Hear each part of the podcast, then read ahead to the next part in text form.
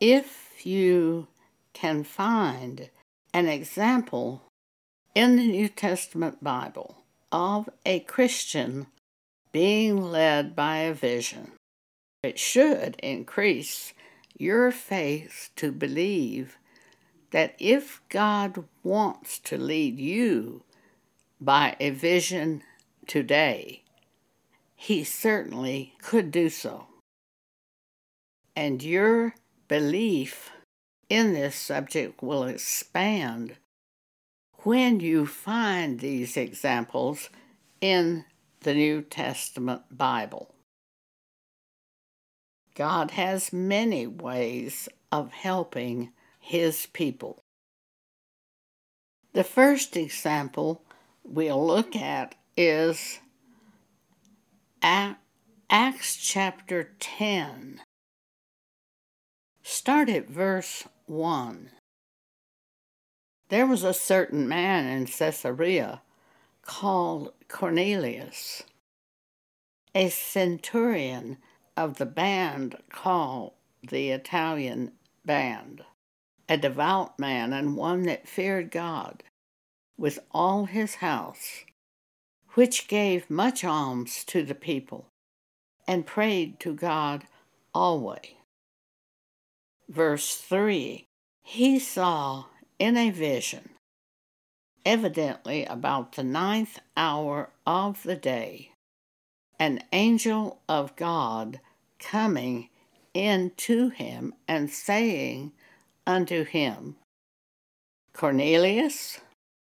And when he looked on him, he was afraid, and said, What is it, Lord? And he said unto him, Thy prayers and thine alms are come up for a memorial before God. And now send men to Joppa, and call for one Simon, whose surname is Peter. He lodgeth with one Simon, a tanner, whose house is by the seaside. He shall tell thee what thou ought to do. And when the angel which spake unto Cornelius was departed, Cornelius called two of his household servants, and a devout soldier of them that waited on him continually.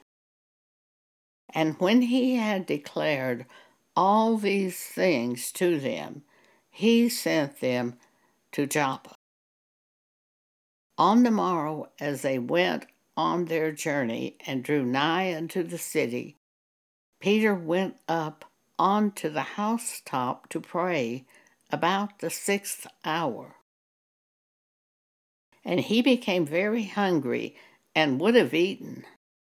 But while they made ready, he fell into a trance, and saw heaven opened, and a certain vessel descending unto him, as it had been a great sheet knit at the four corners, and let down to the earth, wherein were all manner of four-footed beasts of the earth, and wild beasts, and creeping things, and fowls of the air. And there came a voice unto him, Rise, Peter, kill and eat. But Peter said, Not so, Lord, for I have never eaten anything that is common or unclean. And the voice spake unto him again the second time, What God hath cleansed, that call not common. This was done three times, and the vessel was received into heaven. Now while Peter doubted in himself what this vision which he had seen should mean, behold, the men which were sent from Cornelius had made inquiry for Simon's house, and stood before the gate, and called and asked whether Simon, which was surnamed Peter, were lodged there. While Peter thought on the vision, the Spirit said unto him, Behold, three men seek thee.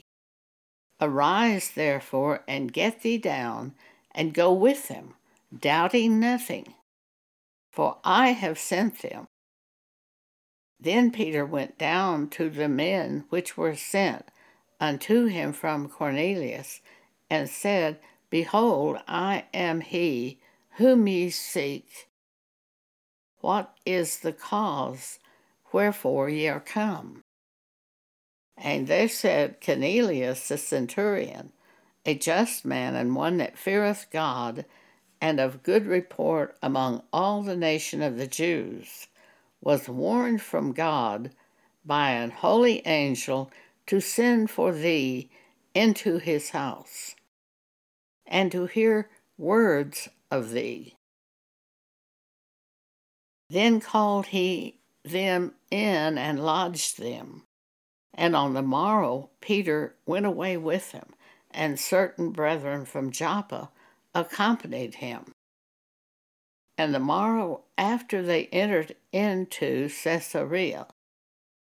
And Cornelius waited for them, and had called together his kinsmen and near friends. And as Peter was coming in, Cornelius met him, and fell down at his feet, and worshipped him. But Peter took him up, saying, Stand up, I myself am also a man. And as he talked with him, he went in and found many that were come together. And he said unto them, Ye know how that it is an unlawful thing for a man that is a Jew to keep company, or to come into one of another nation. But God hath shown me that I should not call any man common or unclean. Therefore came I unto you without gainsaying, as soon as I was sent for. I ask, therefore, for what intent ye have sent for me. And Cornelius said, Four days ago I was fasting until this hour, and at the ninth hour I prayed in my house, and behold, a man stood before me in bright clothing, and said, Cornelius, thy prayer is heard, and thine alms are had in remembrance in the sight of God. Therefore send to Joppa, and call hither Simon, whose surname is Peter. He is lodged in the house of one Simon a tanner by the seaside, who when he cometh shall speak unto thee. Immediately, therefore, I sent to thee, and thou hast well done that thou art come. Now, therefore, we are all here, present before God, to hear all things that are commanded thee of God. Then Peter opened his mouth and said, Of a truth I perceive that God is no respecter of persons, but in every nation he that feareth him and worketh righteousness is accepted with him. The word which God sent unto the children of Israel, preached peace by Jesus Christ, he is Lord of all. That word, I say, ye know, which was published throughout all Judea, and began from Galilee after the baptism which John preached. How God anointed Jesus of Nazareth with the Holy Ghost and with power, who went about doing good and healing all that were oppressed of the devil, for God was with him. And we are witnesses of all things which he did, both in the land of the Jews and in Jerusalem, whom they slew and hanged on a tree. Him God raised up the third day, and showed him openly, not to all the people, but unto witnesses chosen before of God, even to us who did eat and drink with him after he rose from the dead. And he commanded us to preach unto the people and to testify that it is he which was ordained of God to be the judge of quick and dead. To him give all the prophets witness, that through his name whosoever believeth in him shall receive remission of sins. While Peter yet spake these words, the Holy Ghost fell on all them which heard the word. And they of the circumcision which believed were astonished, as many as came with Peter, because that on the Gentiles also was poured out the gift of the Holy Ghost. For they heard them speak with tongues and magnify God. Then answered Peter, Can any man forbid water that these should not be baptized, which have received the Holy Ghost as well as we? And Peter commanded them to be baptized in the name of the Lord.